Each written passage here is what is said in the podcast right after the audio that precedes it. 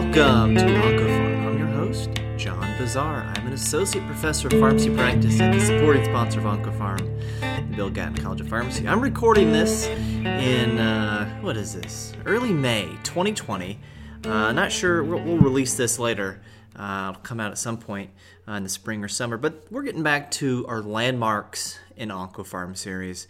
And we're going to look at a landmark publication uh, from 2010 uh, that was actually pretty well known uh, from some early release and, and uh, annual meeting abstracts before that. But this is uh, low dose dex plus lenalidomide or Revlimid versus high dose dex and lenalidomide.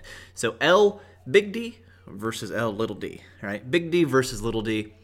Uh, and this is the the title list is lenalidomide plus high dose dexamethasone versus lenalidomide plus low dose dexamethasone as initial therapy for newly diagnosed myeloma patients, multiple myeloma, uh, colon, an open label randomized clinical trial uh, published by uh, Vincent Rajkumar and colleagues. Uh, this was an on behalf of the uh, Eastern Cooperative Oncology Group, or ECOG, in Lancet Oncology 2010. Now, let's take a little bit of a detour or, or, or go back in time because things were better. Um, let's go back to 2005. All right, and the reason we're going back to 2005 is that uh, uh, Vincent Rajkumar writes a letter to the editor that's published in May of 2006, and it's just a one paragraph, basically with preliminary toxicity results of this study uh, as of, as far as the data uh, as of November 15th, 2005. So he wrote a letter to the editor saying, "Hey, you everyone needs to know about this this toxicity data with this lenalidomide low dose dex versus len high dose dex study, uh, as of what we saw in November in 2005. And it's important because Revlimid was FDA approved." Uh, December 27th of 2005. So the time this publication comes out, this letter to the editor, Revlimid's gotten approval not for newly diagnosed myeloma, uh, but but you know relapse refractory or second line or whatever. Okay. So let's go back to 2005, November of 2005, because that's when these researchers saw uh, a toxicity, a safety signal that they needed to communicate uh, immediately, and they did that in the form of a letter to the editor. Uh, at least as you go back through the records, I'm sure it was at an annual meeting. So November 2005, uh, I'm finishing the fall semester of my P3 year. Uh, which is the big thing is like the six credit hour therapeutics class, uh, which is mostly cardiology. I got a B. I got like an 89 point something. I, I, did do that thing that I now hate as a faculty member. I, I emailed the course coordinator and say, "Hey, I got an 89 point like 92. Uh, how about an A?" He said no. Um, so anyway, in November of 2005, uh, the week that this came out, uh, the week that they uh, were looking at this data, the number one movie in America was The Chronicles of Narnia: The Lion, the Witch, and the Wardrobe. A movie I have not seen. I have read the book though to my daughter. She loves it. The top song that week was Gold Digger by Kanye West, uh, featuring Jamie Foxx. I do know that song. And you probably, if you know it too, you're probably humming it in your head. Okay, so uh, what Rajkumar wrote to NEJM was the first 266 patients as of then, uh, which was a little over half of the, the entire cohort. Uh, and they're reporting uh, toxicity results for the high dose dex versus low dose dex. They all got Revlimid. So high dose dex was 40 milligrams on days 1 through 4, 9 through 12, and 17 through 20 of a 28 week cycle. Uh, so that's basically 40 milligrams for four days, then four days off. Then Dex for another four more days, then four days off. Another four more days, and then you wait. Um, so you take 40 for four straight days, three different periods during uh, that 28 day cycle. Uh, the low dose dex group was 40 milligrams simply on days 1, 8, 15, and 22. So for a, for a cycle, this works out to being 480 milligrams of dex per cycle in the high dose group versus 160 milligrams of dex in the low dose group. It's a threefold difference.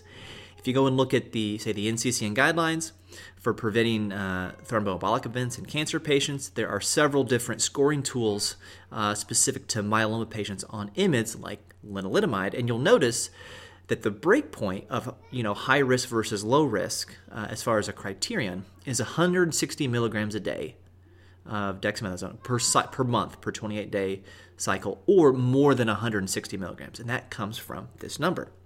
So the rates of VTE are 18.2% versus 3.7% high dose versus low dose dex. So, I mean, that's a huge, that's a delta of almost 15% in VTE rates, this led to a protocol change. So remember this number 18% versus 4%. We'll just narrow it down. So change of 14%, 18% versus 4%. At the time, the first half of the patient on the study, there was no required thromboprophylaxis. It was recommended that patients should be uh, on aspirin, but it wasn't required. All right.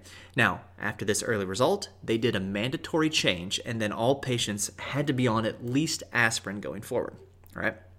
So now let's circle back to this publication in 2010, and I think the data cutoff was probably 2008. So what we have here are 440 uh, plus newly diagnosed multiple myeloma patients randomized one to one to standard lenalidomide now, as we know now, 25 milligrams on mouth days 1 through 21 of a 28 day cycle, so three weeks on, one week off, or the high dose dex or low dose dex group. And the primary endpoint was overall response rate after four cycles. So they did induction times four cycles, and then patients could either go on to auto transplant or continue uh, LD uh, or RD, as we would call it now, because uh, we're uh, you know slaves to the brand name. Uh, LD uh, indefinitely until disease progression. So, uh, the overall response rate, the primary endpoint after four cycles, was statistically significantly higher in the low dose uh, or higher in the high dose DEX group. So, 79% versus 68.3%. Uh, and that was a p of 0.008. Now, the, the primary endpoint of this study was overall response rate after four cycles as a non inferiority study to see if the low dose DEX was non inferior to high DEX. It was not non inferior, which that's a double negative. So what I mean is low dose dex was inferior to high dose dex with regards to overall response rate after four cycles. And if you look at overall response rate total, it was also statistically significantly in favor of the high dose dex group, 81% overall response rate versus 70%. So so the high dose dex is better, right? Well, and this was reported, I believe at the time, this was reported as, you know, the, the preliminary results reported. I shouldn't say that. I don't remember uh, at the time. But anyway, if you look back at this, primary endpoint is met, uh, or the primary endpoint of non inferiority is not met. So the high dose dex is better. That's what we want. We want to get these people into response and then send them to transplant because they'll do better if they have a response before transplant. End of story. But, but, um, at about 12 and a half months of median follow up. Uh, now, keep in mind, overall survival was not a protocol defined endpoint, but at a median follow up of 12 and a half months, the Data Safety Monitoring Board recommended stopping the study because the one year overall survival rate was 87% in the high dose DEX group versus 96% in the low dose DEX group. Uh, that's a delta of 9%. So 9% more people died in the high dose DEX group, despite the high dose DEX group having a higher response rate. And it's a log rank uh, p value of 0.0002. Whole lot of zeros there, right? So, how is this that patients have better disease control, as evidenced by a, a superior overall response rate in the high dose DEX group, while also having a lower one year survival. And of course, you go back to what was published in the New England Journal of Medicine five years earlier, which was more toxicity in forms of VTE. So now, if you look at uh, the two year death rate that was not due to disease progression, 7.2% in the high dose DEX group versus 1.8% in the low dose DEX. That's a delta of 5.4%. If you look at uh, death due to thromboembolic event, it was 9% versus 2%. Uh, that's a delta of 7%. Uh, overall VTE was 26% versus 12%. That's a delta of 14%, and that includes the whole co- the whole cohort. And remember that whole cohort, like about 40% of those patients would have been after the protocol change to require at least aspirin prophylaxis. Uh, four month mortality, 5% versus 1%. Uh, worse if you're in the high dose dex group. And then infection was 16% versus 9%. That's a delta 7%, obviously, a p value of 0.04 obviously more death in the high dose dex group. So, you know, what are the take home points here? Well, uh, we now know that low dose dex with lenalidomide is better than uh, than high dose dex with regards to overall survival. But the high dose dex is better in terms of overall response rate uh, and active and, and and quick, fast, and superior uh, numbers of disease control response rate. Uh, this also helped us um, fully appreciate the the VTE risk of these high doses of dexamethasone when combined with an IMID like lenalidomide. We were aware at the time and from experience with thalidomide that these drugs carried a VTE risk, but we didn't really appreciate how much higher that risk went up when you added these very high doses of corticosteroids. We now know that thanks to this study.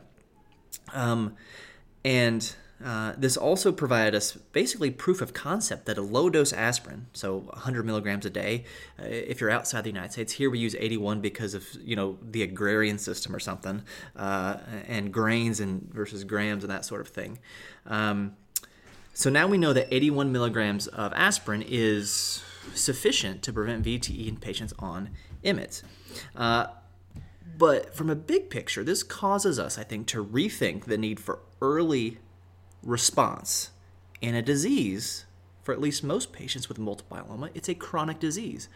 So uh, we don't need to treat it as a sprint in many patients. And this uh, this study which you know the, the, the lead author the primary investigator is uh, Rajkumar is one of the biggest names in this country in myeloma. And ECOG is one of the most prestigious uh, research groups in the country, and they designed a study uh, that accidentally, I mean, they weren't looking at overall survival. It wasn't a protocol defined endpoint, and they, they found something that I'm sure they did not expect. Uh, and it impacts how we practice to this day, both with the dose of DEX we use for our myeloma patients, how we prevent VTE in patients taking IMIDs and steroids, and of course, the dose of steroid that we use. So, in addition to doing some more landmark and Oncopharm podcast where we go back over these landmark studies. We'll do some of the, the foundational uh, drugs again in our, founda- in our Foundations of Oncopharm series. But the FDA keeps pumping out new new approvals. Uh, there are new changes in practice always come along, so we'll mix these in as we can. Until I talk to you again, remember, doses matter.